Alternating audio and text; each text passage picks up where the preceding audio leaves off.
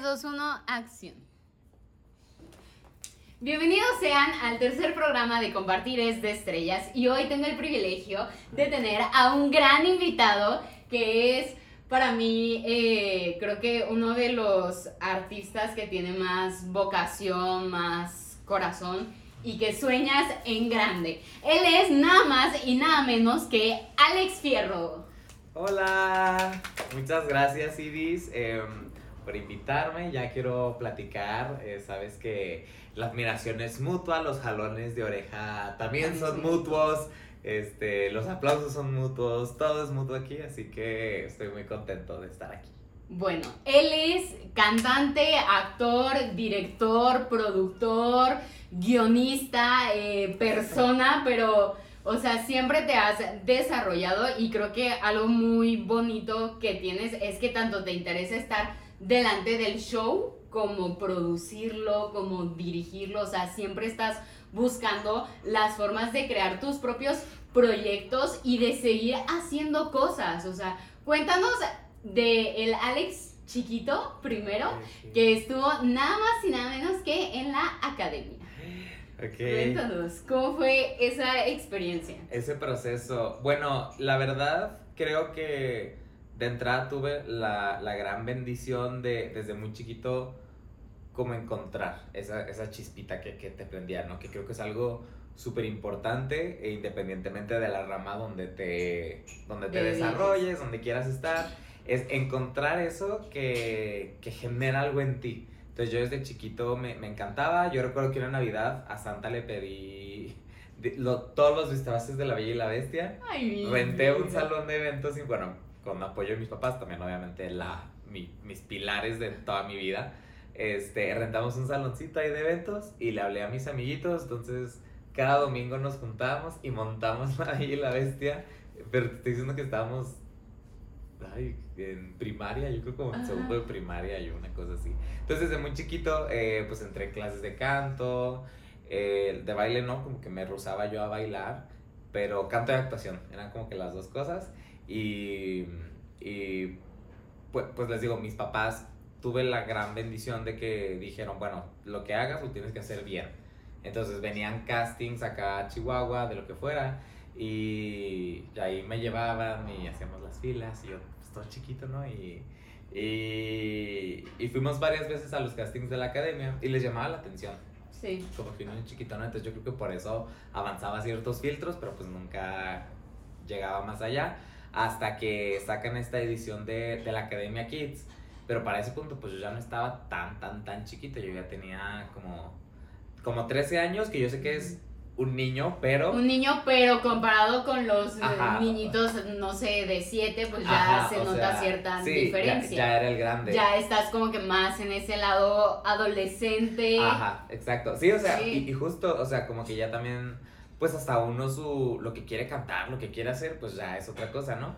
Entonces, este, hago el casting aquí en Chihuahua y pues ya, ¿no? Que, que te vas a México. Em, y fue, fue toda una experiencia. Yo, la verdad, no recuerdo al 100 pero ya me ha tocado castings nacionales. No recuerdo si el del Pequeños Gigantes fue antes. Casi creo que sí, casi estoy seguro que la que me la sacaron. Porque, Después ajá, de porque Pequeños Gigantes. tenía, ajá, eh, Pequeños Gigantes. Sí, al de Pequeños Gigantes 2 ya había ido y sí me había ido a México y todo, pero ahí fue corto en el sentido de que ese fue en Juárez, me acuerdo. O sea, aquí en Juárez pasé rondas y rondas y rondas y rondas, me voy allá. A la primera que me toca participar, era una mesa enorme así de como de 30 personas, todas comiéndose lonche, nadie ni siquiera me volteó a ver a los ojos. Canté 10 segundos, gracias, bye. así, o sea, entonces salí luego, luego. Pero en el, en el de la Academia Kids, este, sí me chuté pues varios filtros y y, de entrada fue como la prima. Yo ya sabía que era una cuestión de, de perfiles. Por eso, ¿no? Porque, o sea, vas a tantos castings y vas a tantas cosas. Por ejemplo, mi papá siempre ha sido bien acoplado con la gente de la producción. Mi papá no tiene filtros y, y él iba y se metía y en Juárez se metió a Televisa hasta el fondo y, y le preguntaban, oiga, ¿usted qué? Y le decía, no, yo soy aquí. Y, y, nada que ver, ¿no? Y, y sacaba info. Entonces siempre le decían de que, por ejemplo, no, es que de Chihuahua tienen que salir un chavito y dos chavas. O sea, ya lo tienen todo muy sí, así, como ¿no? muy organizado, planificado en cuestiones de Sí, logística, Sí, estados. su y así. rompecabezas. Exactamente. Ajá, entonces, este, yo ya había ido, o sea, yo ya iba a la Academia Kids como que con esta información y, y nada, pues lo que te digo que era, que era de los grandes, entonces, recuerdo que fue una cosa de llegar a TV Azteca como a las 5 de la mañana, fui el primero en llegar al casting nacional de la primera Academia Kids y hubiera sido el primero en audicionar si no es que hubieran dicho como a las 9 que apenas nos dejaron pasar. Eh, todos los chiquitos para el frente y los más grandes para atrás, los vamos a ver en ese orden. Entonces, esperar, esperar, esperar. Recuerdo que la primera ronda de ese casting fue, bueno, yo iba arreglado así como, pues, guapetón lo que decíamos, ¿no? O sea, Sí. como preadolescente. Y la primera ronda de ese casting fue con los profes que iban a estar en la casa. Entonces, era como Laura Cortés, la, como que la cabeza de esa mesa. Entonces, me acuerdo que entramos a, de hecho, mi compañera y yo, les mentiría, no quiero ni decir nombres porque la neta no me acuerdo bien con quién fue qué, pero mm, me acuerdo que nos dijo, "U- te van sacando y, y en, y en esos programas no hay filtro ni aunque seas niño ni aunque seas nada, o sea, te van diciendo así las cosas como son. Entonces decían, fulanito, vete, no cantas nada, este, este, este, este, y con dos de nosotros, que creo que ya sí se quedó en el programa, se llama Vivian, em, le dijeron, no sé cómo le haces, cantan, o sea, los dos cantan muy bonito, pero se tienen que ver más chiquitos. Y para nosotros fue así de que, ¿y qué hacemos? Entonces, pues nada, te, te- yo me acuerdo que me agarré el gel y me puse una, un suétercillo ahí todo, pues tratando, ¿no? De verme acá. Ella creo que se hizo unas trencitas. Eh, igual, sigues avanzando, avanzando, avanzando ronda tras ronda. Em, llega un punto en el que estás ahí con los jueces. Eh, en ese entonces eran Lolita, Alicia, Villarreal y este Luisito acuerdo. Y mm, todo es express. O sea, eh, to- todo este programa que parece que es así como. Porque era el especial del casting. Que parece que es así como varios días o. O no sé, no sé qué da por hecho la gente cuando lo está viendo, pero se ve bien fácil. Fue un proceso de 24 horas, o sea, yo, yo terminé cantando a la... eh, llegué 5 de la mañana, a las 12 de la noche estaba cantando frente a los tres jueces, este, ya en el estudio, ya con todo. Em, y... Y te traen así, o sea, no, no importa que seas un niño, o sea, El ritmo es Sí, súper acelerado. Sí, o sea, no, no se detiene nada, que también pues es una cucharada un poquito de cómo es la, La industria, que son cosas que cuando uno está al frente pues no lo entiende. O sea, uno dice, ¿qué clase de explotación es esta? Que sí, en muchos casos sí llega a ser Sí, explotación. llega a ser explotación. Pero cuando estás detrás, pues también aprende, o sea, como que realmente te das cuenta que muchas veces ni siquiera hay opción. O sea, Sí, exactamente, que ya no son cosas como que tan personales, sino realmente es porque el tiempo de televisión y todos esos procesos logísticos son ridículamente caros, o Sí. sea, realmente se están, o sea, arriesgando todo un presupuesto, o sea, lo tienes que ver de forma más fría, Sí. aunque re- realmente son niños. Exacto. No, y hasta eso que fíjate que yo me acuerdo que varias personas que estaban ahí, pues ya era gente que ya tenía experiencia. O sea, por ejemplo, Eddie ya había estado, el que ganó, que yo ya lo conocía también de otro concurso que también había ganado. Este, ya había estado él en Pequeños Gigantes Pero creo que salió en el primer programa. Entonces, ya te la sabes un poquito. Ojo, no estoy diciendo gente recomendada, ni palancas, ni eso. O sea, no, no, no, no. Estoy diciendo que es gente que neta ha estado año tras año tratando, tratando y tratando y, y estando en los foros. Em, entonces, aunque están chiquitos, pues te das cuenta que existen todos estos niños que... Yo ya tenía 13 años y me di cuenta que había niños de 6 años que ya se la sabían, entonces era como que, ay, no manches, entonces no me debo dormir tanto en mis laureles, yo creo. Y, y nada, pues fui avanzando, avanzando, avanzando, hasta que llegó un punto en el que nos citaron a todos, ya los que quedábamos, obviamente ya no éramos la misma cantidad de niños que estaban al principio, em, y empiezan a decir nuestros nombres. Y, y me acuerdo que Lolita Cortés dice, Alejandro, un paso al frente. Y yo hasta pregunté, ¿este Alejandro? ¿Y yo? ¿Yo? Sí, yo, señor. Sí, exacto. Yo así como que, ¿a poco yo voy a entrar? Claro que no. Y, y nos hacen pasar a tres chavitos como en la fila. y, y a los de atrás les dicen muchas gracias, ninguno pasó. Para todo esto ya habían pasado los 19 de los 20 niños que iban a entrar a la casa. Entonces había un último lugar y se quedó entre nosotros tres. Y no, no que ya estuviera arreglado, pero uno, el chavito que se quedó dentro de nosotros tres, la producción ya le había pedido así, o sea, yo me acuerdo que le habían pedido exactamente qué cantar, cómo cantar. O sea, es lo que te... No, no digo que esté arreglado de que ya todo el mundo sepa lo que va a pasar, pero a veces te dan como pistas, ¿no? De lo que quieren escuchar, de lo que quieren... Entonces, por ejemplo, hay gente que, por decir, no sé, la niñita que a fuerzas quería cantar Dana Paola, pero la producción le pedía, no, canta Rocío Durcal, por ejemplo, ¿no? Entonces, pues ya sabían que era para que la producción pudiera justificar el rompecabezas que ya habían armado. Entonces, por ejemplo, este chavito lo querían de Luis Mi, o sea, era un Luis Mi así chiquito y muy talentoso y todo, no es hate ni nada.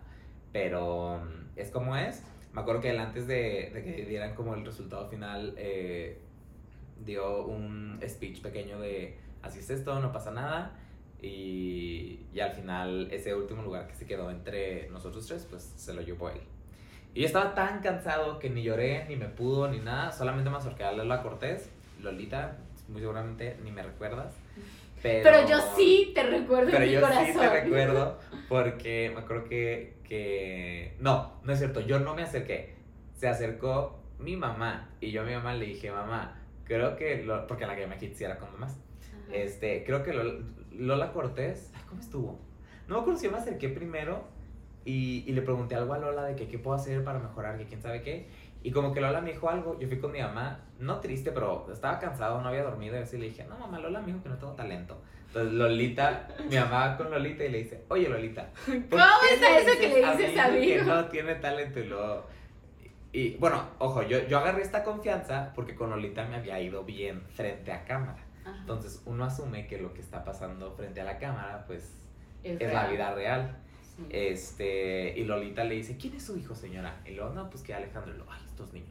Le dice Lolita, le dije que cuidara que X cosa de la técnica, que se metiera a bailar y que le siguiera echando muchas ganas, pues porque, porque sí tiene talento, pero tiene que prepararse. Entonces, pues nada, fue una experiencia muy, muy caótica. Recuerdo que nos llovió, tembló, tembló y todos así de que, ¿cómo que se hace ahora en estos casos, no?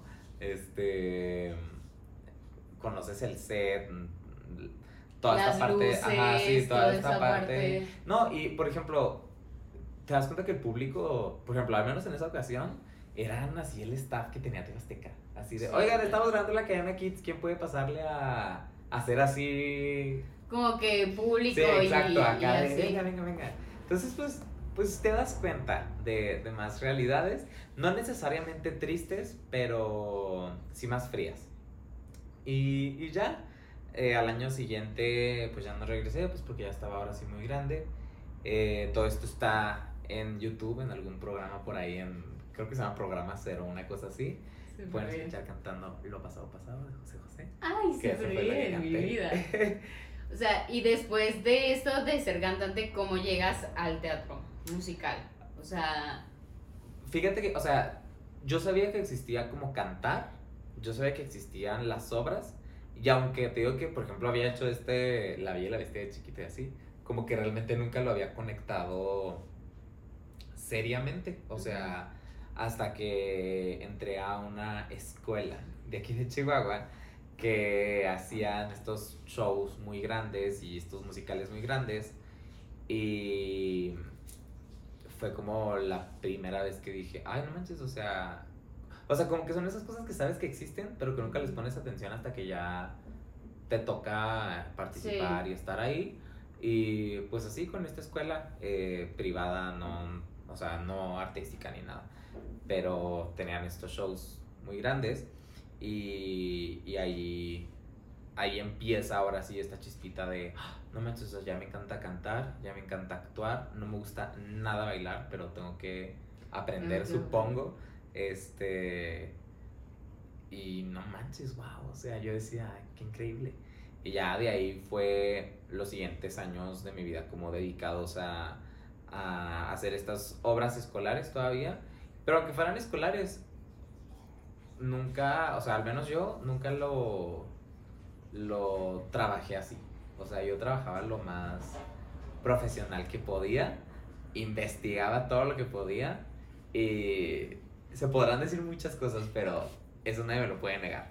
Y yo me acuerdo que llegaba a los ensayos sabiendo así de que descubrí esto, esto, esto, esto, esto, que o sea, súper nerdito los siguientes años de mi vida hasta que ya, pues cuando ya entró la edad de tomar la decisión de una carrera, pues ya lo tenía muy claro que lo que quería hacer era estar en pro. ¿no? Y así fue como empieza tu proceso de preparación para la AMDA. O sea, yo me enteré de la AMDA así por, o sea, honestamente, Glee. O sea, yo era niña fan de Glee y creo que Glee fue como un, proceso para mí, para el amor hacia los musicales. Este, claro, sí. Pero tú sí cumpliste el sueño de esa escuela de que súper pues que no seleccionan a cualquiera y es, o sea, realmente enfrentarte pues a talentos a nivel mundial, ¿no? O sea, porque tú estabas acostumbrado pues así los protagónicos, pero de no tanta competencia. Y ahora te fuiste a competir contra todos. Sí, o sea, es que es como la cuchara de realidad. Lo bueno, mira, es que yo antes de graduarme de prepa fui un verano a, a New York Film Academy, que es NIFA. Y fue un verano intensivo de teatro musical que recomiendo ampliamente a las personas de, que se quieren dedicar a esto, si tienen la posibilidad. Hay luego muchos programas que tienen becas y cosas así. Buscar campamentos o experiencias cortitas en la ciudad de Nueva York, que aquí o allá, este, creo que ya hoy en día hasta en México hay, o sea, para más accesibilidad, ¿no? Pero sí, sí, sí, sí darse estas cucharadas de realidad y digo realidad a medias porque no deja de ser, por ejemplo, ese es Malta, ajá, o sea, no deja de ser un lugar donde pagas, estás. Y obviamente te tenemos que dar una canción y te tenemos que dar un trato. Entonces sigue siendo como una burbuja, pero pues te hace hacer conciencia de esto, ¿no? Entonces yo me acuerdo que gracias a eso que yo vi en la, en la, en, en el New Film Academy, pude regresar a hacer mi último grado de prepa acá y pude reevaluar en dónde estaba dedicando mi tiempo aquí en Chihuahua. Y bueno, ok, ya sé que tal vez no, no voy a estar haciendo tantos musicales como lo hacía antes, pero pues voy a estar enfocado en tomar clases, en muy buenas clases de canto, muy buenas clases de baile, muy buenas clases de actuación, y sí como muy específico cada cosa, ¿no? Entonces, ya gracias a eso, em,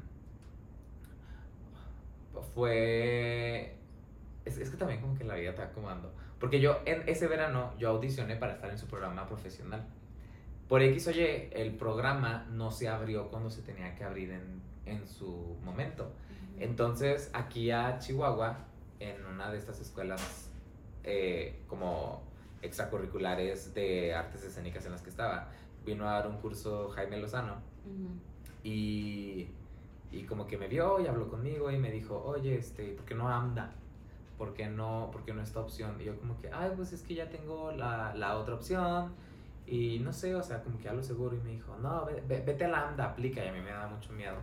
Porque pues lo mismo, ¿no? O sea, digo, obviamente me salté muchos años de mi vida, pero ya, o sea, obviamente en ese, en eso, en ese rato fui a más castings, entonces ya me habían rechazado de aquí, de allá. Sí, o sea, por más que aquí en Chihuahua uno diga, es que yo siempre soy, quién sabe qué, o sea, sales tantito de la burbuja y, ay, caray, como que empiezas a tambalear. los nos, o sea, vienen como que te, te das cuenta que no eres como que el perfil correcto. Ajá, exacto. Ándale, como que, como que... Eso, o sea, es que luego es, es bien... O sea, cuando construyes sobre una burbuja y, y te la truenan, pues ¿qué te queda? O sea, si era una burbuja, ¿sabes? Entonces, eh, creo que eso fue un poco lo que pasó conmigo. Y eso que nunca estuve como cegado, por así decirlo, ¿no? O sea, porque para nada fue como todo el tiempo, al contrario, agradezco que me haya tocado como tanto profesores como mi círculo de personas muy honestas y me aplaudían cuando me tenían que aplaudir y cuando no era, no, la regaste. Entonces, como que tampoco es que yo estuviera en las nubes de decir, soy perfecto. si la gente pensaba otra cosa, pues ya es rollo de la gente. Pero para nada, yo era muy consciente de lo que me faltaba, lo que tenía que trabajar, esto, aquello, ¿no? Pero lo haces más consciente allá. Entonces, pues, te digo, no se abre el programa del New York Film Academy en, en su momento. Yo digo, va, pues voy a aplicar a la ANDA.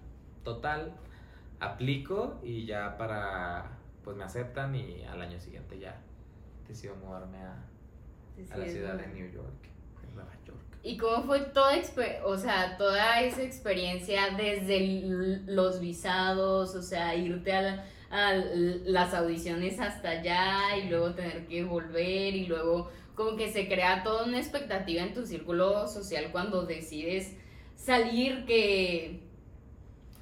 Sí, que, esa lucha constante en donde tú dices, no me afecta, pero gente sí afecta, o sea, estar allá y, y bueno, o sea, lo que a mí me pasó fue como que no, pues ya estoy allá.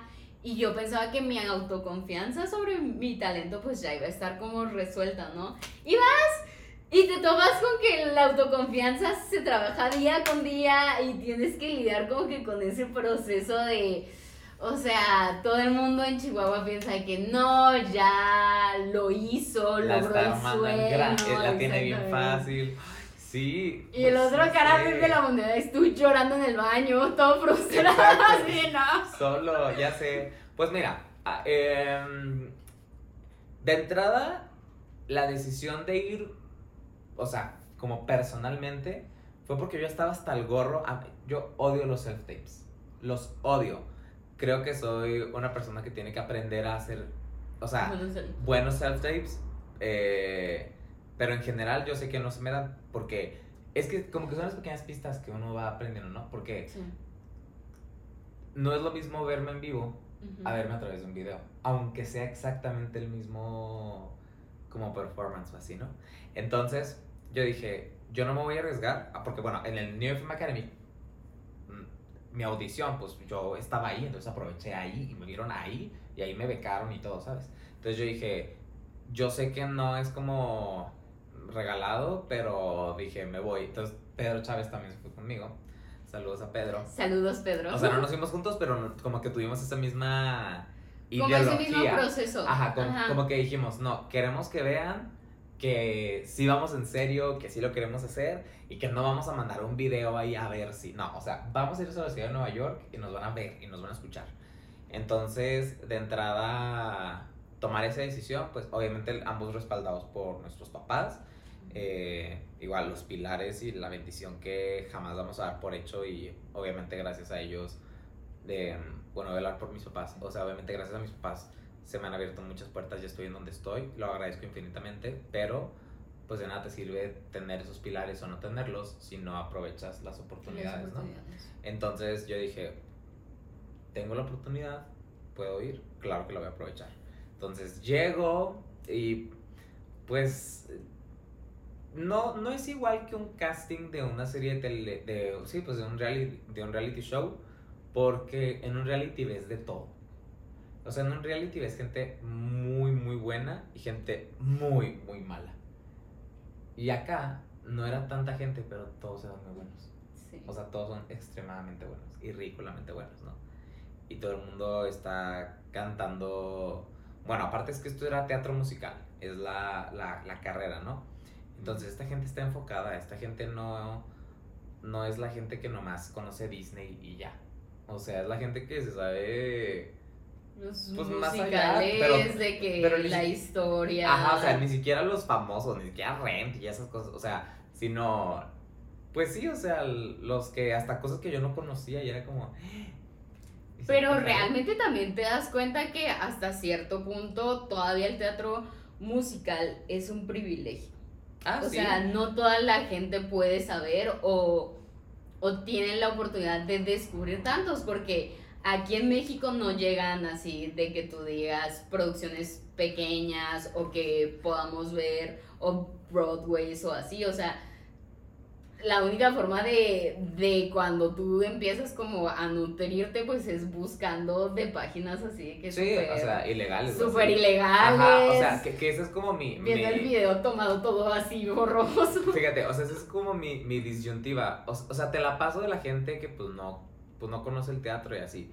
Pero de los que dicen que aman el teatro musical y no son ni siquiera para googlear. Pues, o sea...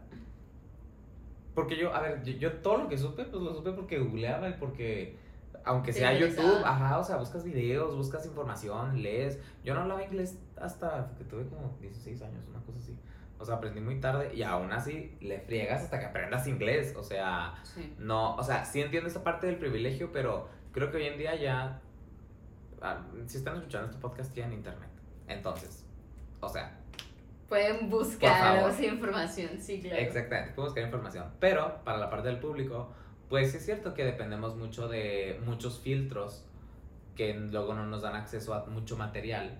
Y aparte, todavía, o sea, sí estaba Spotify y todo antes, pero como que no era como el post pandemia. Que aprendimos todos a así a hacer más uso de lo digital. Entonces, por ejemplo, yo todavía no sabía cómo buscar álbumes nuevos de musicales que no fueran tan famosos o cositas así, ¿no? Este y también estamos muy acostumbrados a que el teatro musical es esta cosa o súper comercial o súper escolar. O sea, y con comercial no me refiero a, a que sea exitoso o no, porque creo que algo que hace un proyecto comercial es el marketing, punto. O sea, tú puedes tener Sí, exactamente. la cosa más profunda y puede ser súper comercial con el marketing correcto, así como puedes tener la cosa más sosa y ser la cosa más comercial con el marketing correcto. Yo más bien me refiero como a la parte que, que ya que ya no tienes que investigar, o sea, todo lo que es Disney o los súper, súper famosos, ¿no? Que Fantasma de la Ópera, pues lo que ha venido aquí Wicked. La verdad. Wicked, ajá. Este. Y. Y, y sí, o sea, tenemos accesos hasta a, a ciertos títulos que los productores pues ven, checan. Obviamente también es una industria, no es una utopía donde por amor al arte van a traer Sí. material nuevo o así, pues se invierten millones de pesos y, y cobrando lo que cobran los- con los boletos. A ver, también tiene que haber una ganancia. O sea, no Sí, puedes trabajar claro. un productor por nomás Por por, el bien, exacto. O sea, no te puedo cobrar para quedar tablas, tengo que ganar algo yo, pues es mi Sí. Sí, sí, sí, Entonces, claro. Ajá. Pero también es un riesgo súper este, mm, complicado el hecho de hacer nu- números porque realmente es como ver una película en tiempo real, ¿sabes? Entonces, donde tienes que, que pagar sueldos de absolutamente todos y... Como y de 100 es- personas, o sea, ¿Sí? una cosa, los musicales grandes, o sea, como de 100 personas, noche tras noche, entonces es como... Sí, o sea, como que son todas estas cosas que vas entendiendo con la marcha. Sí, O sea, entiendo que cuando estás del otro lado es bien fácil decir, ay, es que, ¿por qué no traen Heathers a México? ¿Por qué no traen, este, Be More Chill? ¿Por qué no traen Hamilton? Así, ¿no? Como que es bien fácil así pedir cosas y es así como de, espérate, ¿Te das ¿no? Exacto. Y pues ya también como que contextualizándolo todavía más aquí en, en Chihuahua, pues es que no hay manera, o sea, aquí no hay manera de hacer un proyecto musical rentable em, por muchos factores este, que, que, que van más allá de la cultura de la gente, de si asisten o no asisten al teatro, este, los espacios, la infraestructura, o sea, son demas es, es demasiado complejo como para querer, o sea, como para, como, como para emitir alguna crítica de, ay, es que esto sí se hace por esto, esto no se hace por aquello, porque en realidad también cada quien pues tiene opiniones muy distintas sobre qué significa Broadway, que fue lo que Sí. ejemplo, o sea, yo, yo me di cuenta que Broadway no era la escenografía y todo eso. Broadway para mí es el recurso humano. Y es la gente súper preparada, este, que ya les tenía respeto, pero no fue hasta la anda que les terminé de agarrar el respeto de huevos. Estos canijos, no sé cómo le hacen para hacer todo lo que hacen, pero son son súper humanos, ¿no? O sea, son súper atletas. Entonces, de todo esto te das cuenta desde las audiciones de la AMDA. Porque toda la gente ya sabe, llevan sus carpetas, sus headshots, o sea, obviamente los currículums, o sea, mil cosas. Y, y nada, pues yo, yo llegué a un punto en el que dije, ¿sabes qué? Eh, yo, yo llevaba preparada como el- mi canción. Era una de los miserables de entrada, que es la cosa más triste del mundo. La cosa más básica. Exactamente, la cosa más básica que yo dije, me van a sacar en cuanto vean mi carpeta. Sí. Este. Y. Y. y tenía otro, otra canción que es un musical que se llama She Loves Me, que en realidad también sigue siendo sumamente básico, pero mínimo, pues ya no tanto como Los Miserables. Entonces, a un minuto de entrar decido cambiar de canción. Eh, la de She Loves Me me la habían dado. La canción era Try Me del musical She Loves Me. Me la habían dado en, en la Naifa. Entonces, como que sí estaba medio trabajada y así. Sí, sí, Y yo dije, pues, ¿saben qué? Me voy a divertir. O sea, yo no me voy a arriesgar por las notas acá agudísimas. Ah, ajá. exactamente. Yo simplemente voy a actuar. Y voy a, a, a darle peso a mi actuación. Me acuerdo que me tocó esa canción. Bueno, canté esa canción más bien. Y había escogido un monólogo que dije, ay, este también desde como que Naifa lo había trabajado. Y, dije, pues va, no creo que lo conozcan. Entonces entro a la sala de, audiciones. Este, hago la canción del monólogo y lo primero que me hizo el otro, que, ay, me, me hiciste mucho reír porque me acordé de la vez que protagonicé este monólogo. Y así como, claro que sí. Me De todas las personas me tenía que tocar esta persona que ni me acuerdo cómo se llama ni nada. Al final, pero al final pues yo, yo me sentí cómodo. O sea, también otra cosa que tengo que aclarar es que para ese punto yo ya había audicionado para cosas en México también de musicales y así. Este, y al menos el último para el que había audicionado había sido, pusieron Vaselina, como en el 2018. Y, o 2019, una cosa, no, 18 creo, no me acuerdo. El punto es que fui y yo me acuerdo que no, no avancé más de la primera, pero eh, pues que se acercó la directora de casting y, y, y me dijo así como de, oye, pues no, no te vamos a dar callback, pero sí sigue viniendo, o sea, sé que vienes de Chihuahua, o sea, sigue le echando ganas. Entonces como que, no, no voy a decir que tenía toda la experiencia, pero ya había ido a castings y ya, o sea, ya tenía cierta seguridad de que había Sí. algo que ofrecer. Exactamente, o sea, yo siento que el momento de los castings, o sea, pues también es algo que tienes que ir practicando e ir haciendo constantemente para que no pierdas como que ese ritmo también y cada casting pues vas agarrando como que ciertas tablas. Sí, pues vas aprendiendo cosas. Yo, yo creo que algo que, que he aprendido es que un casting son presentaciones. Punto. O sea, entonces, en todas las presentaciones va a haber algo que aprender y algo que, que salga mal. O sea, siempre, siempre, siempre. No hay manera de que todo salga absolutamente perfecto. O sea, a veces te vas a levantar muy tarde y luego vas a decir a la próxima me levanto muy temprano y te vas a levantar de más de temprano y luego vas a buscar un punto medio y entonces ahora por andar checando lo de los tiempos te vas a dar cuenta que te fuiste con ropa interior que te apretaba de más, o sea, sí- siempre va a haber algo, ¿no? Entonces yo creo que más bien se trata de empezar a verlo como pues como presentaciones con calma, no como un juicio, no como un examen, simplemente es mostrar lo que traes. Obviamente se dice bien fácil y a mí me costó muchos rechazos desde muy chiquito para muchas cosas, este, entenderlo y aceptarlo. Y hasta que lo empiezas a soltar. Entonces yo para el de la AMDA yo dije, pues mira, estoy en Nueva York de todos modos, entonces pase Sí. lo que pase, pues ya me di la vuelta. Fui a ver teatro, fui, o sea, traté como de despejarme. Me hicieron una entrevista en la que como que me preguntaban por qué querían Broadway, por qué, o sea, qué, qué, qué, qué más allá. Esa es otra cosa que también ha cambiado mucho. Ya la gente no, o sea, el talento importa, pero importa más el humano detrás del artista. Entonces, sé que es algo complejo porque todos tenemos versiones distintas, ¿no? Va a haber personas para las que uno sea, wow, qué increíble persona, y otras que digan, No. ni al caso contigo. Obviamente hay excepciones, ¿no? Este, obviamente hay actitudes que sí de plano no van. Pero en general, como que la industria del entretenimiento ya, ya no se anda con chiplerías, con... Como que con ciertas actitudes de diva. Ajá, exacto. Ajá, yo creo eso. O sea, ya, ya no quieren divas. O al menos buscan un ambiente laboral donde todos seamos compañeros y nadie sea más que otro.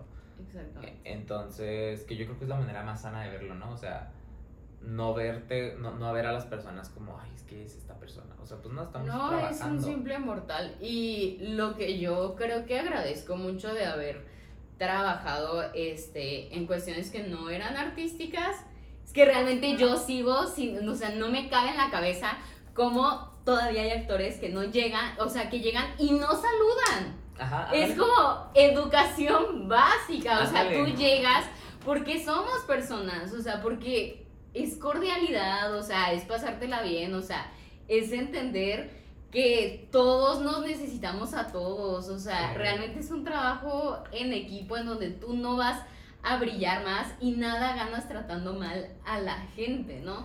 Sí. Este, y es como, por favor, eh, mi recomendación es como que siempre saluden, o sea, siempre Sí. recuerden que hay una persona y si esa persona no, no, no te regresa el saludo, que no te importe, o sea, queda más en ellos que en ti, o sea, Sí. tú siempre tienes que buscar esa cordialidad y esa humanidad que va a hacer más rico tu trabajo. Sí, sí, sí, sí, Ah. porque puede llegar a un punto en el que la decisión de darte trabajo o no sea eso. O sea, ¿con quién quiero estarme encerrado tres meses, no? Por ejemplo, en Sí. Broadway. O sea, o, o en una película. En realidad, donde sea de las artes creativas, o sea, como en la oficina, ¿con quién quiero estar encerrado todos estos días, todas estas horas? Pues, sí, sí, a ver, obviamente, si todos tienen el mismo talento, pero una persona saluda y otra no, ahí está su respuesta. Y yo sé que a veces es un poquito injusto, porque sé que hay, o sea, sé que no siempre el no saludar o así tiene que ver con una mala actitud, sé que está luego esta otra parte como de, pues de, aquí hay gente muy introvertida, hay gente que Sí, le claro. cuesta, o sea, yo, yo sé, pero la cordialidad, pues ni modo, o sea, habrá gente que, o sea, así como yo, yo, yo no me considero tan talentoso, me considero muy disciplinado y que me ha costado muchísimo cantar, pero no me cuesta nada sonreír. A lo mejor hay gente que no le cuesta nada cantar, pero le cuesta, Pero le sonreír, cuesta sonreír. Entonces, pues, es pues el esfuerzo, ¿no? O sea, sí, por- porque si nos queremos poner así, pues todos tenemos como justificarnos y así. Entonces, pues nada, en la anda fue esta entrevista, todo bien. em, pasa el tiempo y pues no me dicen nada. Nada, nada, El nada, nada. silencio. Exacto, el silencio. Y hasta que llegó al punto en el que dije, pues va, yo pues entro a una universidad aquí. Aquí estaban haciendo el montaje de, de una obra. Y pues dije, va, pues voy a entrar. O sea, y me becan y todo, pues X ya. Tiempo después ya me llega de repente un correo de que... O sea, porque en Lambda te llega como primero un paquete así súper grande, ¿no? De que tu playera y la manda y tu certificado y así. A mí eso no me llegó.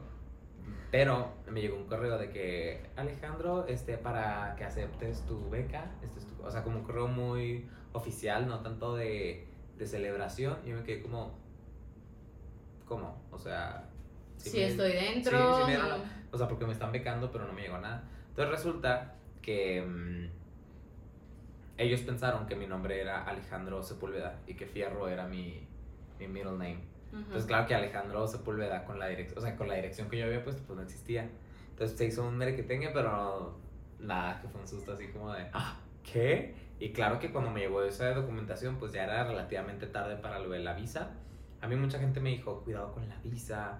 Este, un amigo hasta me dijo de que yo me iba a ir de intercambio y no pude porque, súper- y yo así como súper asustado. Y yo no sé si, ah, no sé qué fue, pero a mí mi visa, o sea, fue cosa de dos semanas. Así, la internacional. O sea, fui a Juárez, ¿qué viene a hacer aquí? Hola, ¿qué tal? Vengo a estudiar teatro musical. ¡Ah! Musical theater in New York City, oh my god. O sea, y como que se emocionaban y aquí Sí. está, aprobada. Y yo, ok. O sea, me costó más renovarla de turista hace poquito que, que la de estudiante. Ajá, la de estudiante fue súper fácil y no, no batallé nada. Em, eh, sí, creo que mi recomendación con eso es que vayas a tu entrevista súper seguro. Segura, segure. Em, y, y- y- y es que es lo mismo, o sea, no, no veamos los procesos como imponentes, o sea, es gente que está haciendo su trabajo, es gente que te Sí. tiene que hacer esas preguntas. Entonces, pues relájate y ve y, todo eso, ¿no? Luego ya en, en junio, porque ahí empezaba mi, mi, mi semestre, semestre porque son semestres de cuatro meses, pero le dicen semestre, em, pues me, me toca irme. Por azares del destino no me acompaña ahora nadie de mi familia, me toca irme solo. Y, y pues otra vez en Nueva York, ya, ya conocí a Nueva York, les digo, porque he estado en, en los Sí. cursos y antes de eso inclusive. Yo, yo, fíjate, la primera vez que yo fui a Nueva York fui con una maestra. Sí. Yo no hablaba nada de inglés. O sea, pero fue como en el 2016. O sea, yo fui a ver Broadway sin saber qué estaba diciendo la gente. Y real, en ese año, o sea, de 2016 a 2017, ya podía ir a, a establecer una conversación. Entonces, como que son cosas que yo digo, eso pues no, no compras un chip de, ay, ya sé inglés. O sea, son cosas que si te enfocas tienes que trabajar y trabajar y trabajar y darle, darle, darle. O sea, como que son los pequeños detalles que, que luego yo decía, no es que yo sea mejor que nadie o que yo tenga un superpoder.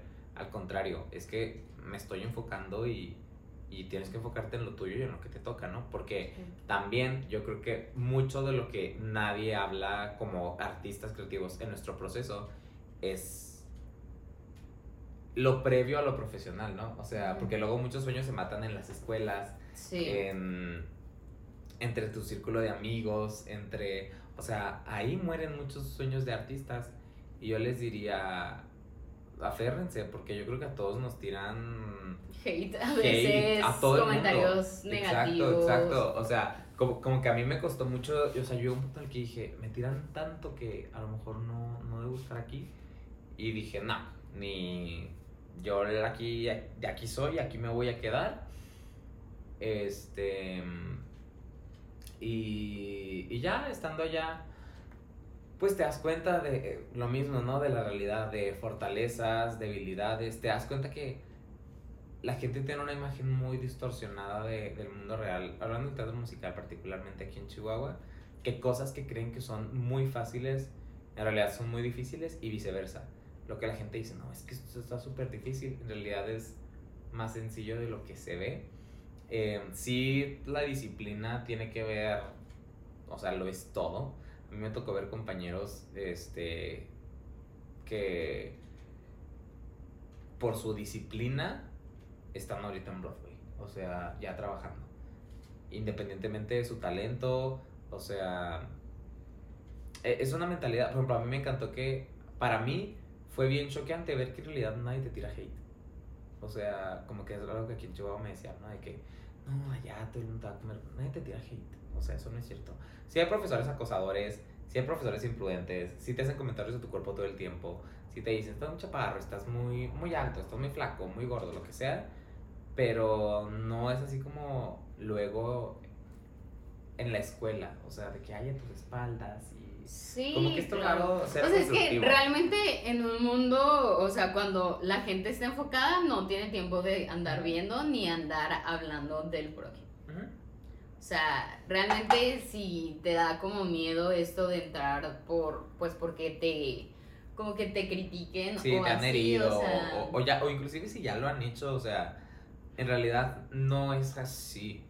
Y en realidad, si te pones a pensarlo, tiene mucho sentido que el hate que reciben los artistas, pues de quién es? No es de los mismos artistas, es de el público que no sabe y que no tiene otra cosa mejor que hacer más que estar en Twitter tirándole a X artista, ¿sabes? Entonces como que son cosas que son cosas que aunque se vean muy de que, ay, eso yo me voy a preocupar hasta que llegue, sin, si lo puedes trabajar desde, no sé, eh, desde que estás en la escuela o cosas así, te prepara. O sea, yo creo personalmente que muchas de las cosas que me pasaron antes de irme me prepararon mucho emocionalmente para, pues para eso, ¿no?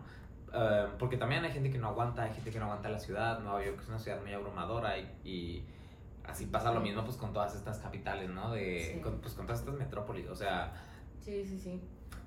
ni siquiera es que te haga algo, es que es demasiado y es tanto que te pierdes y te descarrilas y, y también son estilos de vida muy solitarios dentro de todo, por lo mismo que tú dices, o sea, la gente está tan enfocada en sí misma que a la gente no le va a importar si estás enfrente del metro y te tiras, porque no tengo tiempo de pararme a ayudarte. Entonces, aprendes a estar tú solo, aprendes a llorar solo, aprendes a reír A consolarte solo. Exactamente, a salir adelante solo, a tomar decisiones, o sea, porque, bueno, llego allá y también lo mismo, mucha gente dice, ay, es que ya se fue por esto, por aquello. Yo llegué allá y mi trato con mi papá fue, apóyame con la escuela, estaba becado y yo busco trabajo, entonces busqué trabajo ahí en la escuela y mi trabajo era de 10 de la noche a 3 de la mañana. Entonces, de 10 de la noche a 3 de la mañana yo estaba trabajando, al día siguiente ya tenía que estar en la escuela a las 6 de la mañana más o menos, este, arreglado, entonces era, no dormía nada, no sé cómo le hacía, este, y pues estás batallando y la gente, yo, yo cuando regresé aquí a Chihuahua, mucha gente me decía, ay, es que yo te vi en tus stories o esto, y yo decía, ay, se la pasa bien padre, ni hace nada, y yo, han sido los meses más caóticos de toda mi vida y de más trabajo y así. También, pues los ritmos, ¿no? O sea, allá no se van a andar con condescendencias de, ay, no te lo sabes, no te apures. No te preocupes. Al contrario, va a ser así de que... Te lo tienes que aprender y no me importa si no duermes, pero te lo tienes que aprender. Ni siquiera está la opción de que no te aprendas las cosas o así. Y a lo mejor son cosas que uno dice, ay, güey, obviamente te vas a aprender la canción pero cuando estás tú solo en la vida real, que tienes que. Cuando tienes que cocinar, ir al súper, o sea, que no te alcance el tiempo. Ajá. Y ya te das cuenta y dices, no manches. Y, y también a mí me sirvió decir, ok, tal vez esto sí me hubiera gustado ser un poco más estricto en Chihuahua. Sí. De, por ejemplo, con la memorización. O sea, y hacer ejercicios de, no sé, de si me entregan un guion, al siguiente ensayo me sé toda la obra. Y son cosas que, o sea, que uno lo tiene que exigir porque como su contexto no se lo exige, pues es bien fácil caer. Yo he perdido mucho ritmo de lo de Nueva York, que me ha costado como volver a agarrar las andanzas, de volver a agarrar disciplina, pues porque como no te lo exige tu contexto, pues te duermes en tus laureles, pero a ver, mientras uno se en sus laureles, otro siguió corriendo el maratón y hay consecuencias. O sea, no se trata de que uno sea mejor o peor, pero va a haber consecuencias. O sea, es así como en la natación, en el atletismo, en el deporte, ¿no? Si tú entrenaste toda tu vida y dejaste de entrenar y descansaste tres años y tu compañero que no era tan bueno siguió entrenando esos tres años, luego no vas a hacer el berrinche de que es mejor que tú o que es más rápido que tú. O sea, me explico por qué, porque pues en realidad pues sí es de lógica, o sea, es de el gimnasio, o sea, no te puedes enojar con nadie si, te, si tú quieres entrar al gimnasio y no entras y luego ves que otra persona sí le siguió, tú no te puedes enojar ni con esa persona ni contigo, pues porque, no sé, o sea, como que son cosas que parecen lógicas, pero pesan mucho luego también a la hora de, de, de la salud mental y toda esta parte de la autoexigencia, ¿no? También aprendes que a veces hay que divertirse y hay que vivir la vida porque al final de cuentas como artistas se supone que contamos o sea, las historias de nuestro alrededor se supone que las estamos reinterpretando frente al público. ¿Cómo vamos a reinterpretar si como humanos pues no tenemos nada, ¿no? O sea, si no experimentamos un corazón roto, eh, una decepción, un, un, pavor, o sea, o, o, en su contraparte, ¿no? O sea, euforia, orgullo, ¿saben? Entonces como que también es es encontrar el mix de todas estas cosas que se dice fácil. Se, se dice, no, pero también eh, me pasaba que me decían como de que, no, es que tú fuiste a estudiar. Y les dije, sí, pero es que soy actriz y también tengo que vivir. Y no está peleado porque entre más vives, entre más sales de tu zona de confort, y salir de tu zona de confort, o sea, pues sí, el sueño es irte a estudiar a cierta parte, pero también había muchos trabajos en los que yo me metía como esta mentalidad de, ah, ya puedo interpretar a la típica Godín de oficina, porque ya estuve.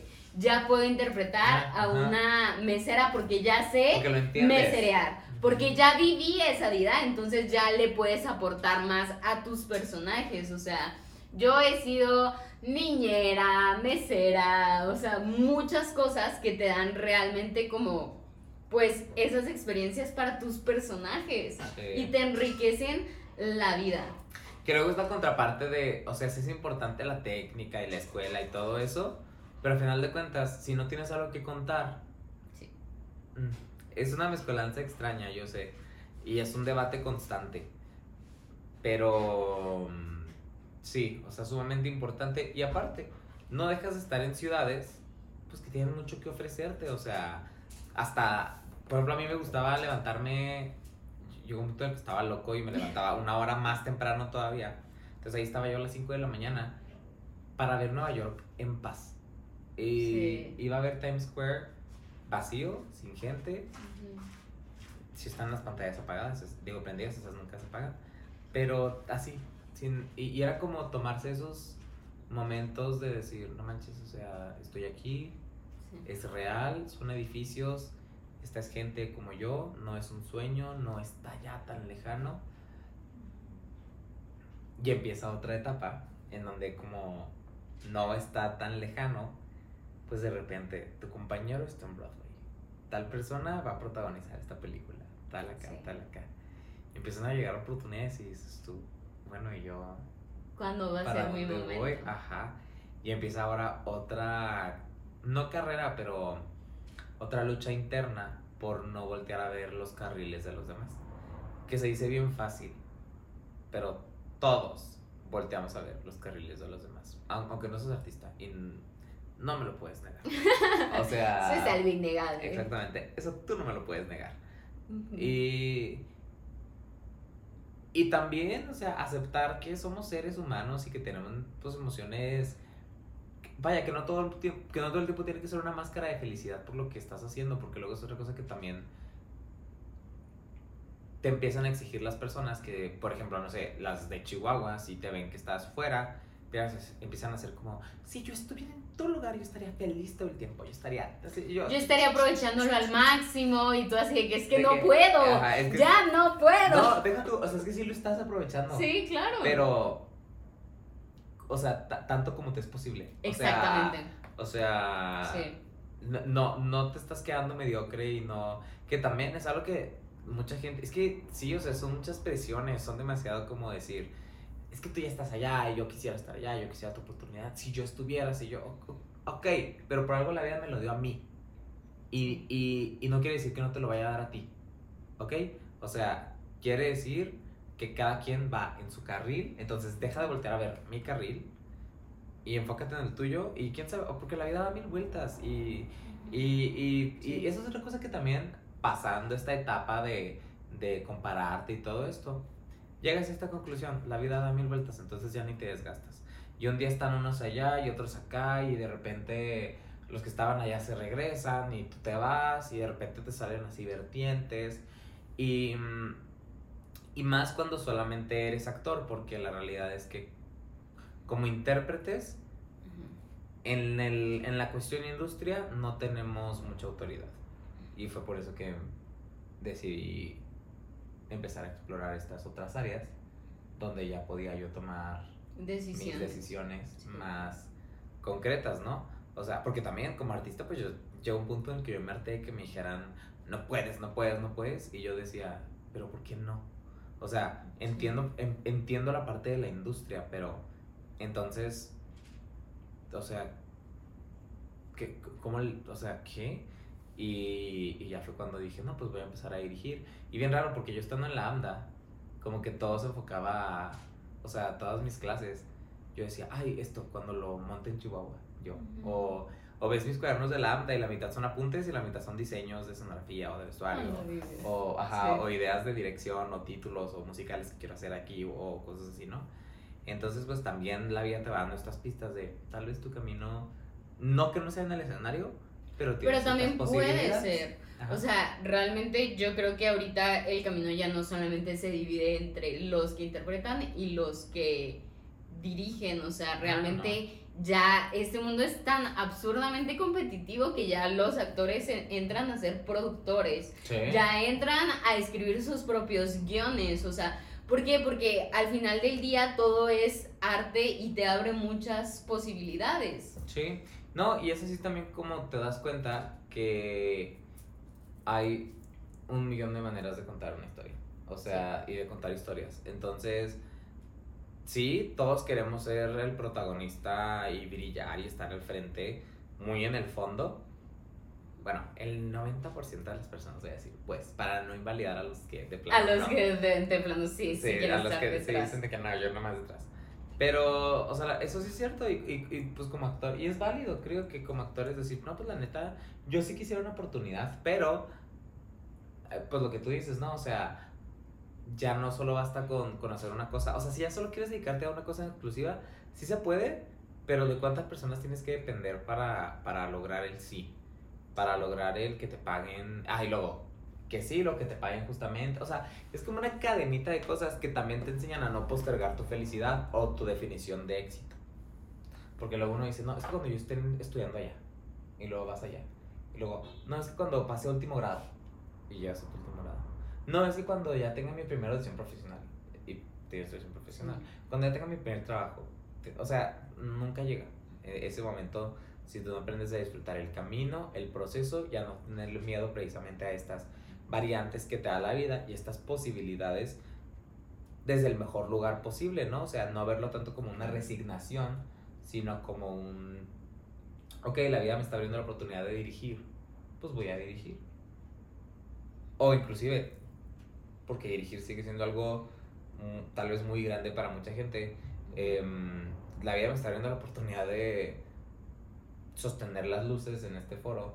Bueno, tal vez, tal vez no. O sea, yo sé que es controversial y hay mucha gente que va a decir, no, es que tú tienes que enfocar, enfocar, enfocar, enfocar, enfocar. Creo que el mundo está cambiando muchísimo en ese aspecto y que verdaderamente nunca sabes si por ese foco que agarraste te jalan para actuar o conectas mejor que audicionando, audicionando, audicionando, audicionando. Sí, claro. ¿no? O sea, hay mil formas. Y creo que es algo que con lo que he venido haciendo las paces desde la pandemia.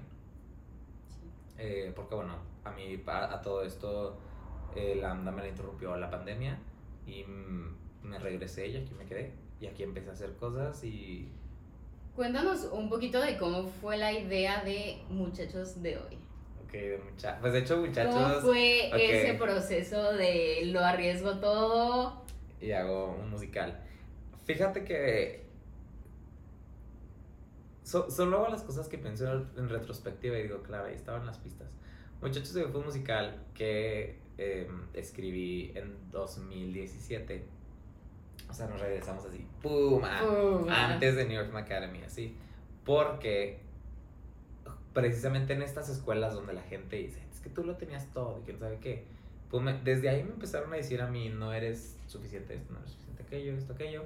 Y yo dije, pues voy a escribir una obra donde yo pueda ser cualquier personaje y donde pueda ser yo.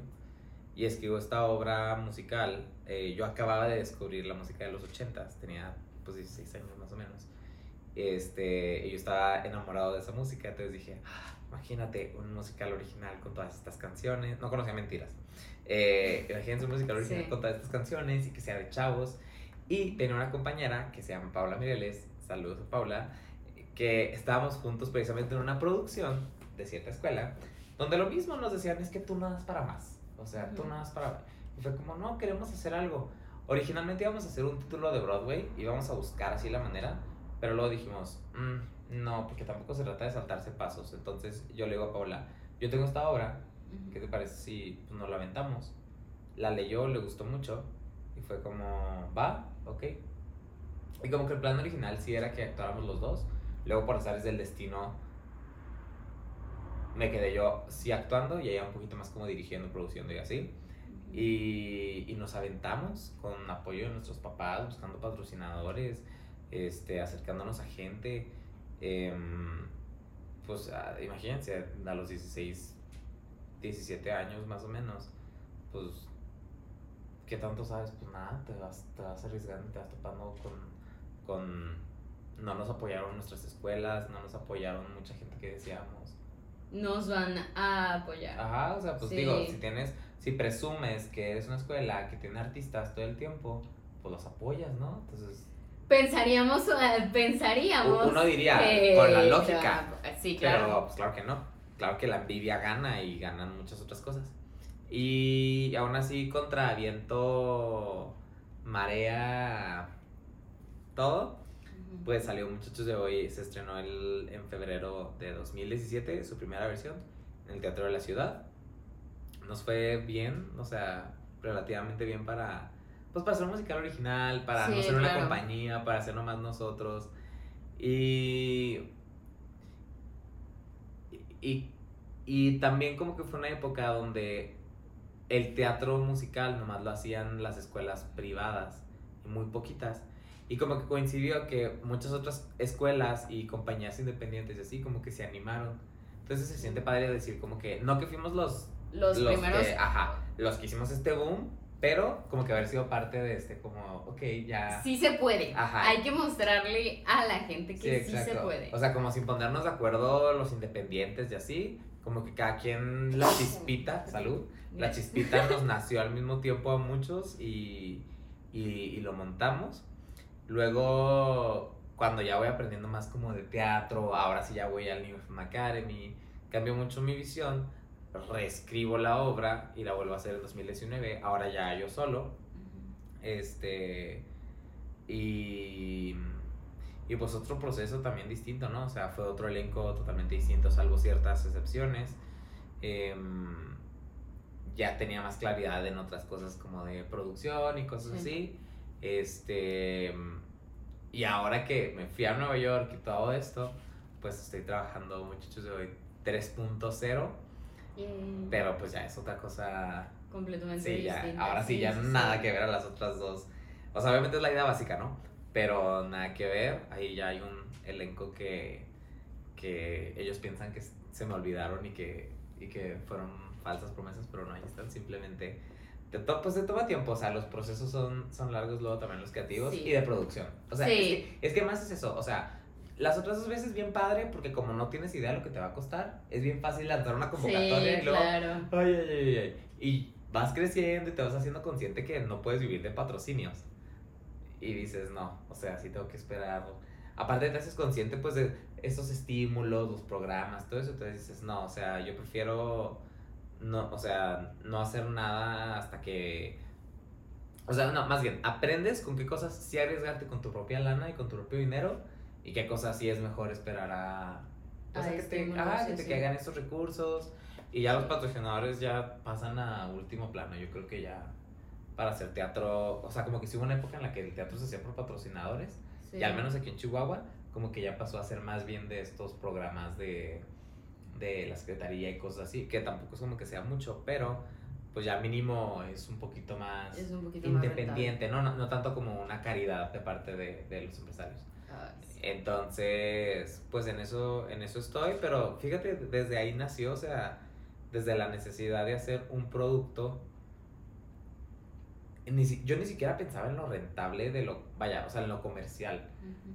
Que también como que fue de las cosas que ya después como que uno hace conciencia, ¿no? De que no Sí, manches, sí, o sea, temas adolescentes, pero son las canciones de nuestros papás, entonces son los que pueden pagar boletos, o sea, como que Sí, tien- tienes Ves- que, ves que pensar todas esas, pues, este, variantes, vertientes. variables para producir realmente. Sí, exacto. Y, y, y pues ahorita espero que se haga. Obviamente es a paso muy lento, pero mucho más firme. Obviamente Sí. también uno tiene otros objetivos, ¿no? Porque en su momento era, la monto y ya la monté. Ahí quedó.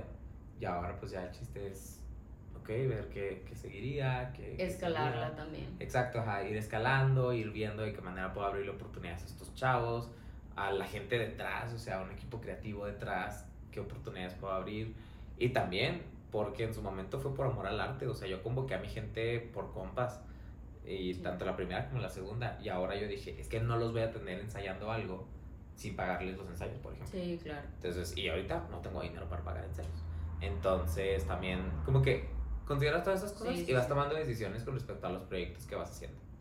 Entonces, esa es la historia con muchachos de hoy. ¿Y cómo fue el sueño de Broadway Dreams? The Broadway Dreams. Ok. Em, yo estando en Nueva York, pues les digo que yo pensaba mucho en Chihuahua, Chihuahua, Chihuahua, Chihuahua. Sí.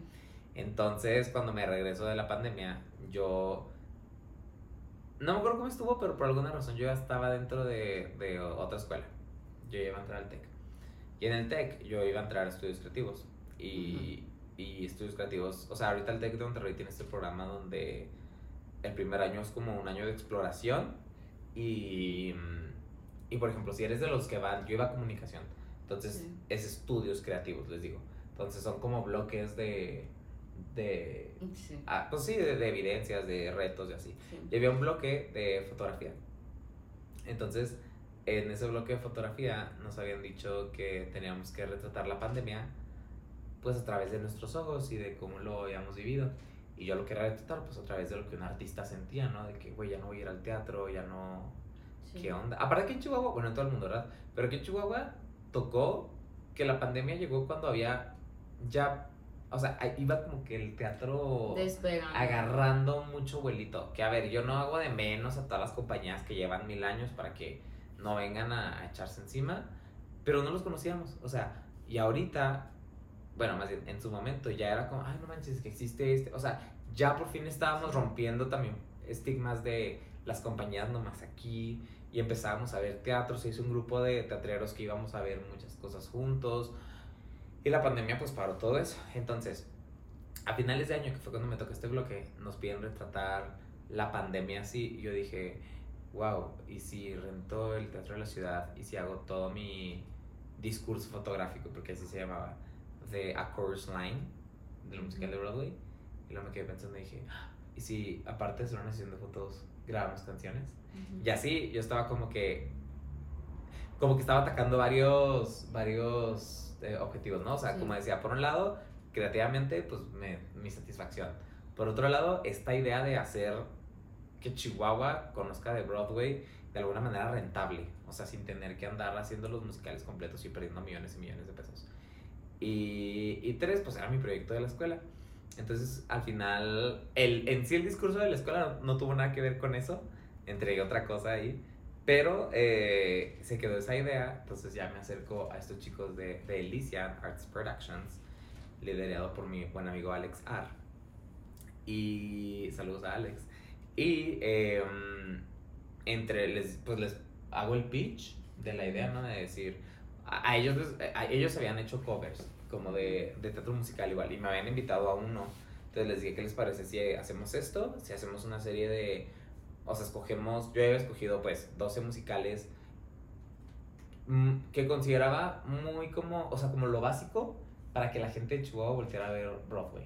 Sí. Este, y el plan era hacer esta, estas sesiones de fotos junto con estos covers y que fuera como una manera de decir, ok, aquí está, o sea, que, que estas ediciones de cada musical que iban a ser como tres o cuatro números de cada musical, fueran como pequeños pitches al público, a la audiencia, para decirles, miren, esto pudiera ser em, gratis para redes sociales y todo eso, no, no lucrar con eso, em, para cuando el día de mañana que se acabe un... eh, Pues sí, o sea, que, que ya levanten todas las restricciones del COVID, eh, vayas y nos apoyes en el teatro con Sí. los musicales.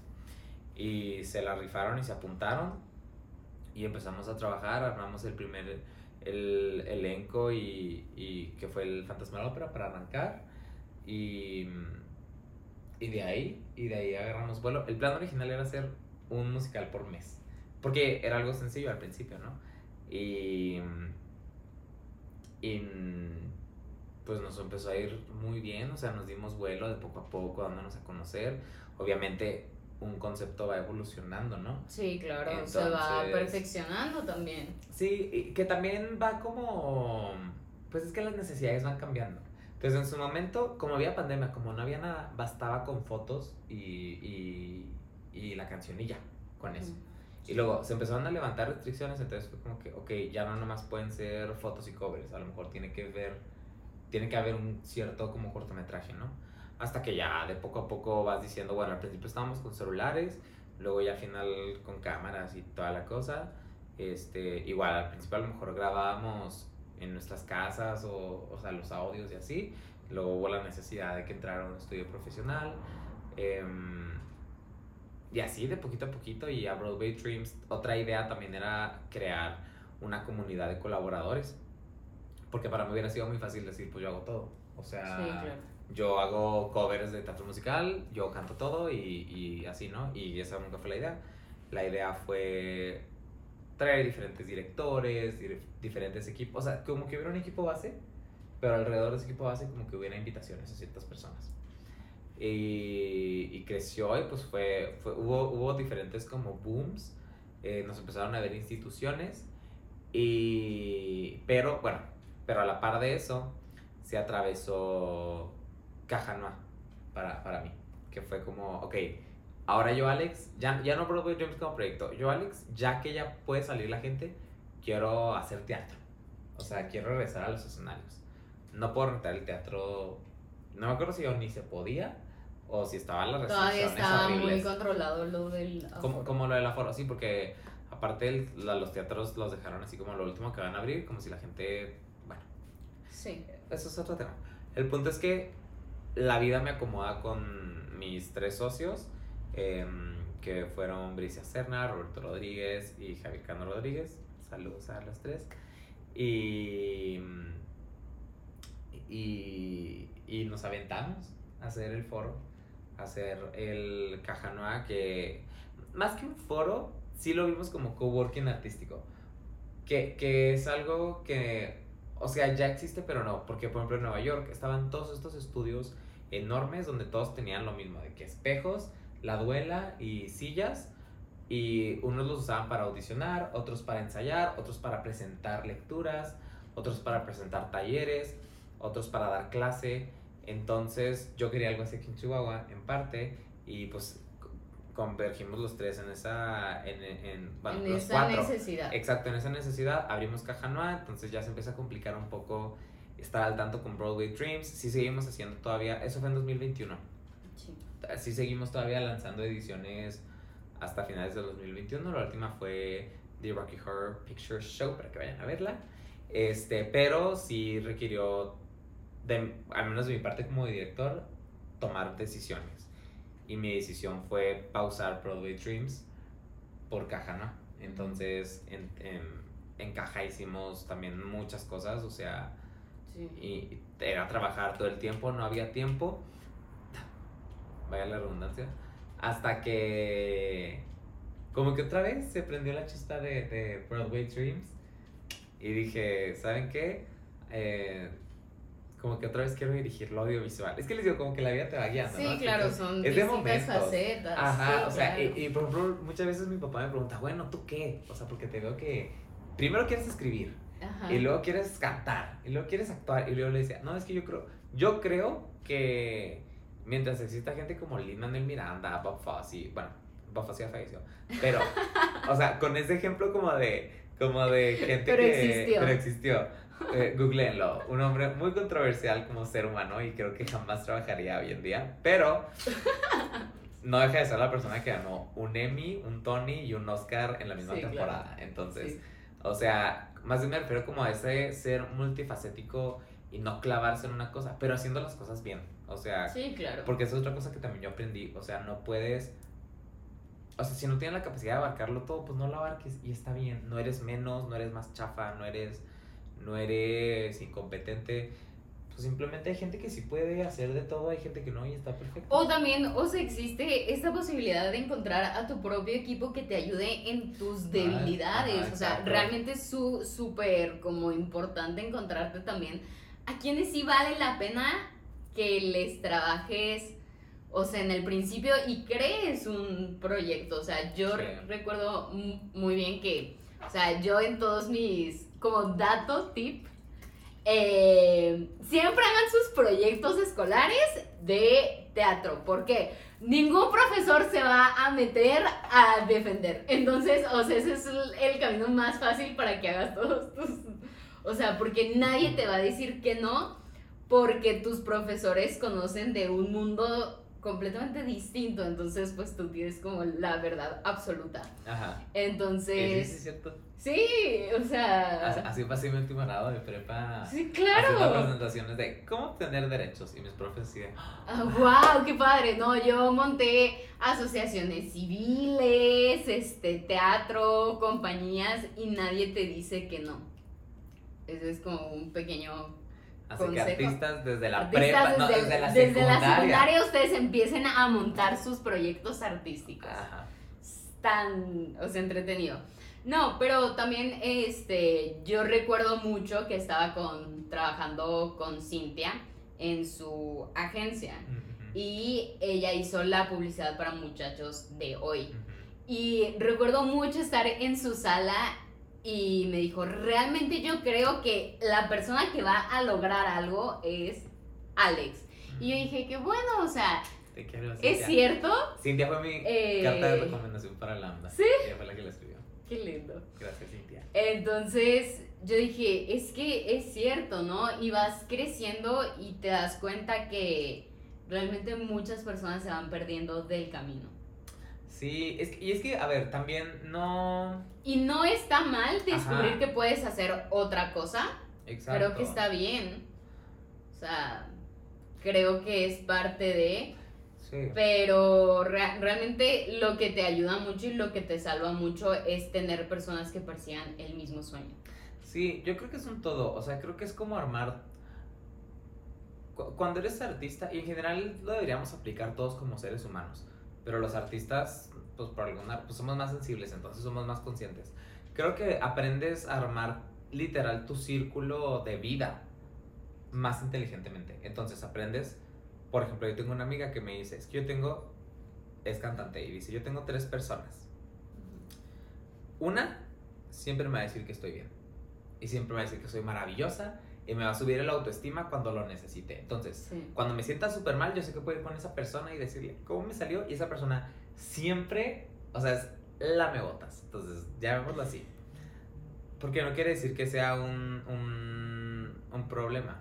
O sea, simplemente, pues a veces es gente que ve las cosas demasiado en rosa, ¿no? Sí. Este.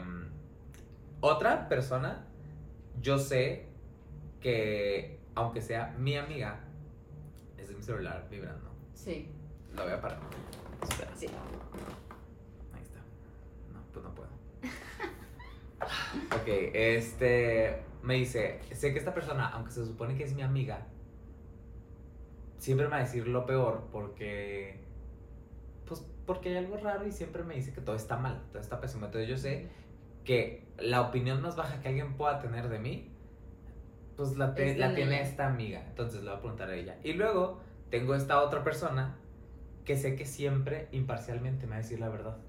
Y sé que es una persona que está estudiada en su área, en lo que le estoy preguntando, que también tenemos un mismo como gusto, porque recordemos que el arte sigue siendo subjetivo. Entonces, por ejemplo, no sé, Sí. si- a ti no te gustan los musicales, pues yo no te voy a venir a preguntar de que, Iris, ¿cómo te gustó mi participación? Pues porque no te va a gustar. No, ajá, exactamente. Eh, eh, pero si en cambio sé que estudiamos más o menos lo mismo, que tenemos más o menos la misma visión, que sabemos que tenemos el mismo objetivo, la misma forma de contar historias, entonces sí puedo contar con tu crítica constructiva. Entonces, la importancia de sí armar este círculo, no solamente para las opiniones, sino en general. O sea, las amistades que te van a sacar de... No, todos, no todo tu círculo pueden ser artistas. Entonces, las amistades que no saben nada de teatro y así, y puedes despejarte, porque es necesario. Las amistades de teatro que te van a dar críticas y todo eso. O sea, como que sí es cierto armar tu equipo de trabajo y así, pero ir más allá inclusive. O sea, tú sí armar tu círculo de amistades, que muchas veces pues la vida te las va dando solas, o sea, solitas Sí. como que te va acomodando y, ah, mira, pues esta persona, con esta persona puedo hablar de esto, con esta persona de aquello, ¿no? Em, y sí, y sí, sí, sí, o sea, por ejemplo, hablando ya de aplicado al trabajo, a los proyectos, pues Broadway Dreams fue lo que fue por el apoyo y esfuerzo de muchísima gente, o sea, y, y a mí algo que me enorgullece mucho es decir que mucha gente también se conoció y conectó gracias a Broadway Dreams.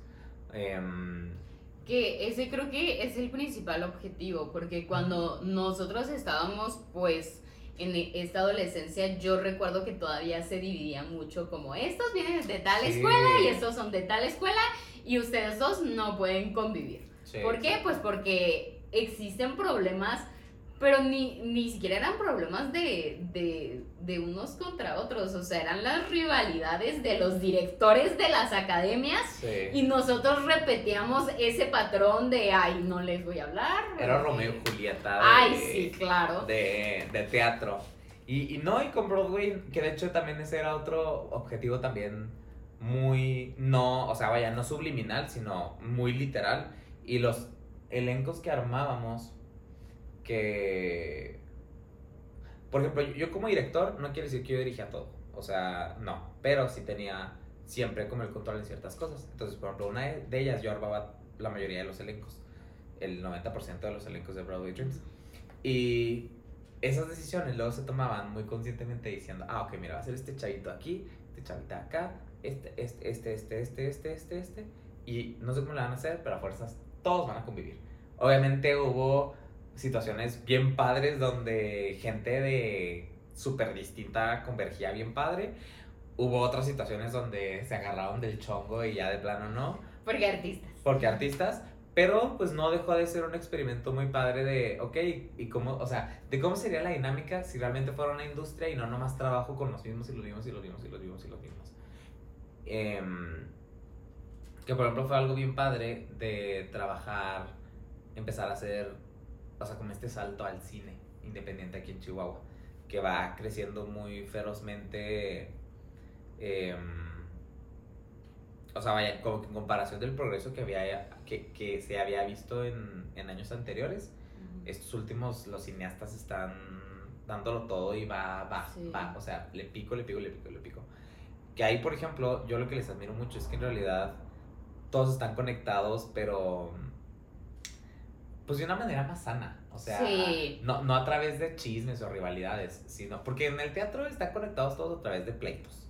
O sea, dices, ay, fulanito de tal, ah, sí, el que se peleó con tal. Sí, y el cine, ¿no? En cine es, ah, fulanito de tal, ah, el que trabajó en el corto de tal.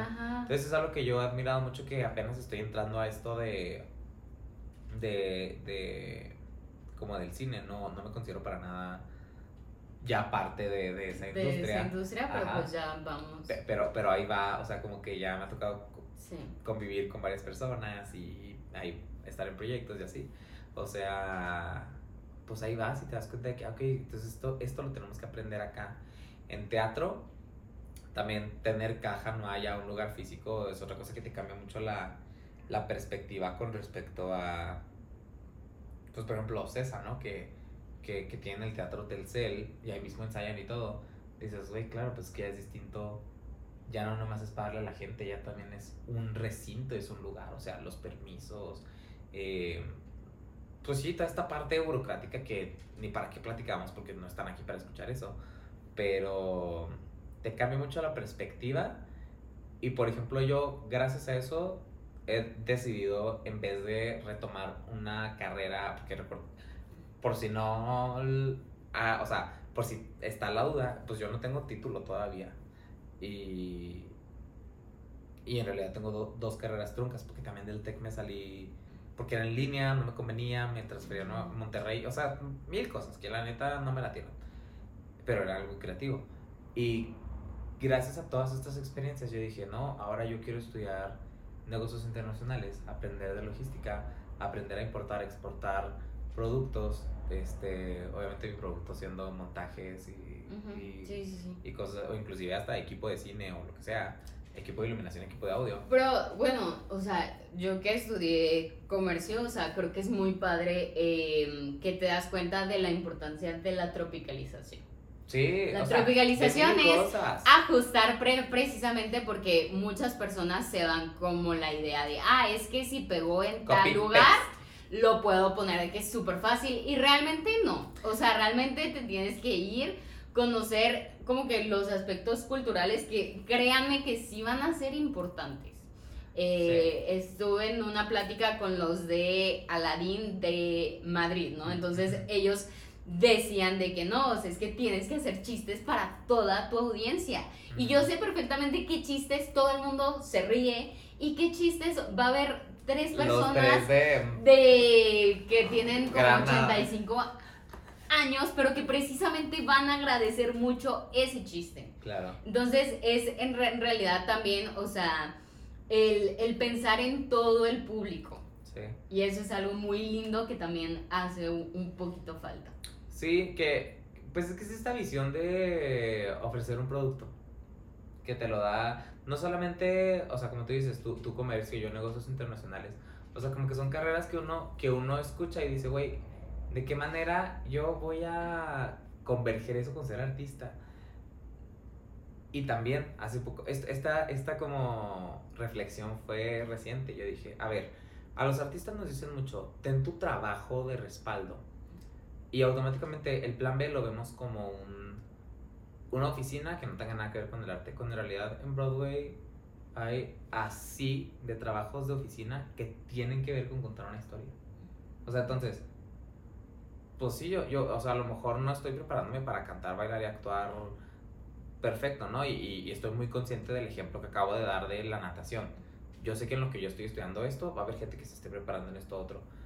Pero no deja de ser un, un, una posibilidad, una puerta que me estoy abriendo de administrar un teatro, de administrar una compañía, de administrar, porque es que es lo que no terminamos de entender, o sea, nosotros como lo vemos de una manera artística, cultural, pensamos que Pensamos que, no sé, que las cuentas de Broadway las hace el mismo artista y al final de la función. Claro que no hay un contador que nomás estudió. Sí, contador. Pues sí, o sea, para ser contador y, y, lo está haciendo y ya le da el enfoque creativo, ¿no? O sea, es una persona que trabaja en las industrias creativas de cierta manera. Entonces, yo creo que también tener ese panorama más abierto lo hace menos trágico el no estar al frente del escenario. Sí. Y, y te digo, yo quiero entender todos esos conceptos, aparte particularmente el, el pues los planes educativos ya te van dando cosas que te dices, ah, mira, el mío tiene marketing, tiene esto, tiene aquello, ah, ok. Como que sí está muy completa para lo que busco y, y pues personalmente no, no lo veo para nada como, ay, ya, tiré la toalla. Al contrario, estoy tan confiado de que me va a tocar estar en esos lugares donde si sea una industria tan grande, yo quiero saber de números, yo quiero saber de logística, yo quiero saber de, de, de, todo eso y, y... Y además que te abre más las puertas a siempre estar pensando, o sea, le quita como cierto lado romántico y lo puedes y tiendes a verlo de forma más fría. Ah, claro, Entonces ya no lo tomas como que todo tan pasional.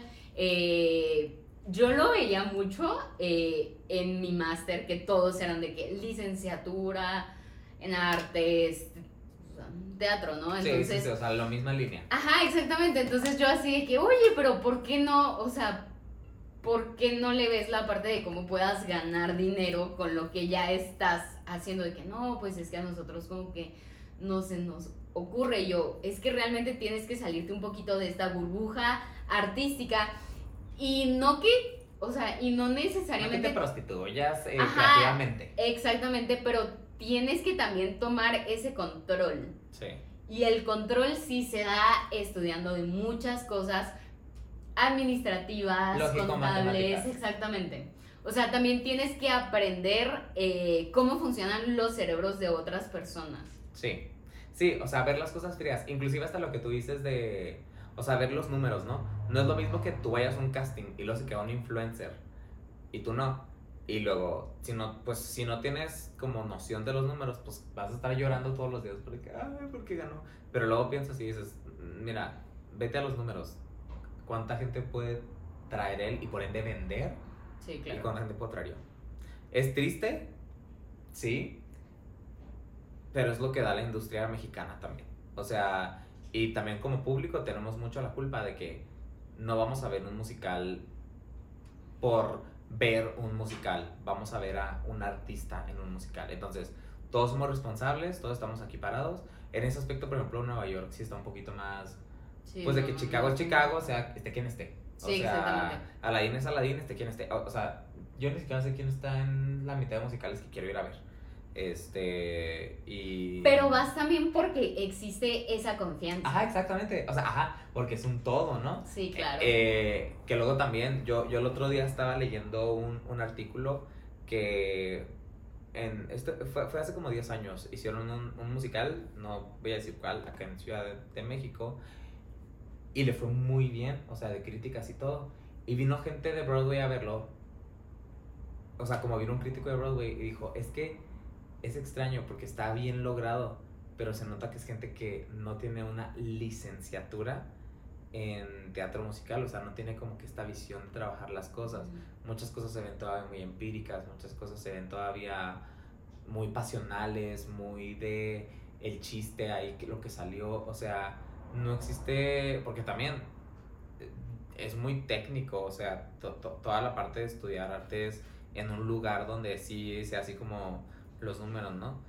Y, y esta persona decía, es que mientras no exista esta, esta licenciatura y este cambio de mentalidad, México siempre va a seguir haciendo cosas que sí están padres, que sí están muy bien hechas, hay mucho talento, pero ese pequeño como que clic que termina de, de, armar todo, pues no va a ser. Aparte, no deja de ser, no dejan de ser historias, eh, o sea, anglosajonas, o sea, pensadas para ese mercado. Entonces, ¿qué toca aquí en México? Pues apoyar las propias, o sea, lo que es nuestro, ¿no? y, y, en realidad uno dice, bueno, ¿y cómo apoyo esto desde un teatro? Es que no se tiene que esperar a un teatro, o sea, puedes ir viendo, o sea, por ejemplo, ahorita con las plataformas de streaming, ya todos tenemos la oportunidad de apoyar a quien queramos. Entonces, esto va tanto para artistas locales, cantantes locales, como series locales, películas locales. O tan sencillo, compartan lo que sus amigos artistas están haciendo. Exacto. O, sea, como apoyarse la mano. Que yo entiendo que a veces uno no, le puede dar abasto a todo el mundo, ¿no?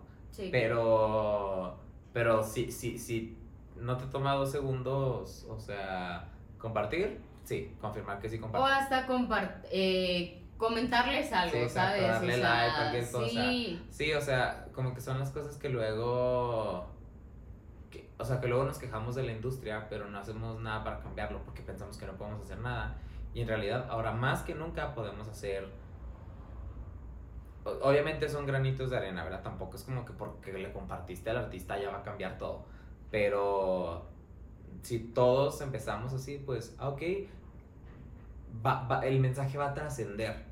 Em, obviamente hay que dimensionar la cantidad de ruido que hay que hacer para que sí trascienda, porque es ahorita con lo de la huelga. Sí. O sea, si ahorita a la nana fine no le quieren hacer caso, imagínense nosotros sin apoyarnos y sin ser una voz propia, o sea, pues no, ni, ni al caso. Y, e insisto, por más que sean cosas distintas, por ejemplo, el teatro musical, el cine, las series, o sea, sigue siendo, o sea, una industria impacta a la otra. Sí. ¿Me explico? O sea, por ejemplo, eh, lo de la sirenita. Eso acaba de abrir un mundo de posibilidades de quién puede ser Ariel en el mundo del teatro. Cuando antes de eso, pues era muy claro el perfil, ¿no? Este, cosas así. O sea, es un efecto dominó que aunque parezca que, ay, pero una cosa es Hollywood y otra cosa es, no, o sea, es que todo importa. Inclusive aquí en Chihuahua, o sea, nos quejamos mucho de que, ay, no existe la discriminación. O sea, por favor. ¿Cuántas veces no les han negado un papel nomás porque no son güeras? exactamente. Nada más porque no son güeras. Ajá, o porque no te parece a la princesa. Eres la que mejor canta, pero no te parece a la princesa. Entonces, realmente sí importan esos pequeños, o sea, esas pequeñas acciones, estas grandes cosas que obviamente en Hollywood se ven así. Y, digo Hollywood, pues porque es la. Es, es el gremio más expuesto y que más alcance tiene en todo el mundo, ¿no? Pero,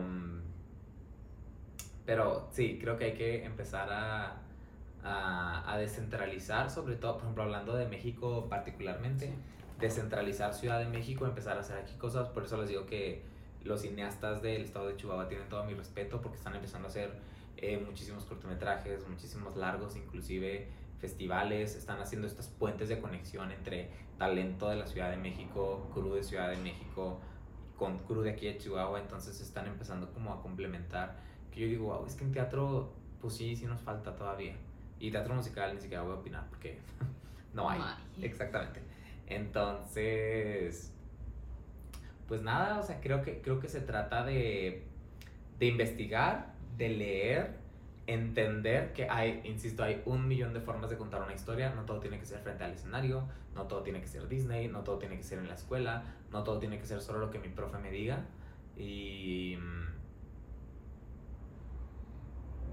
y empezar a crear estas redes de conexión y estas comunidades que no tenemos que ser amigos, pero con que haya respeto. O sea, punto. ¿No?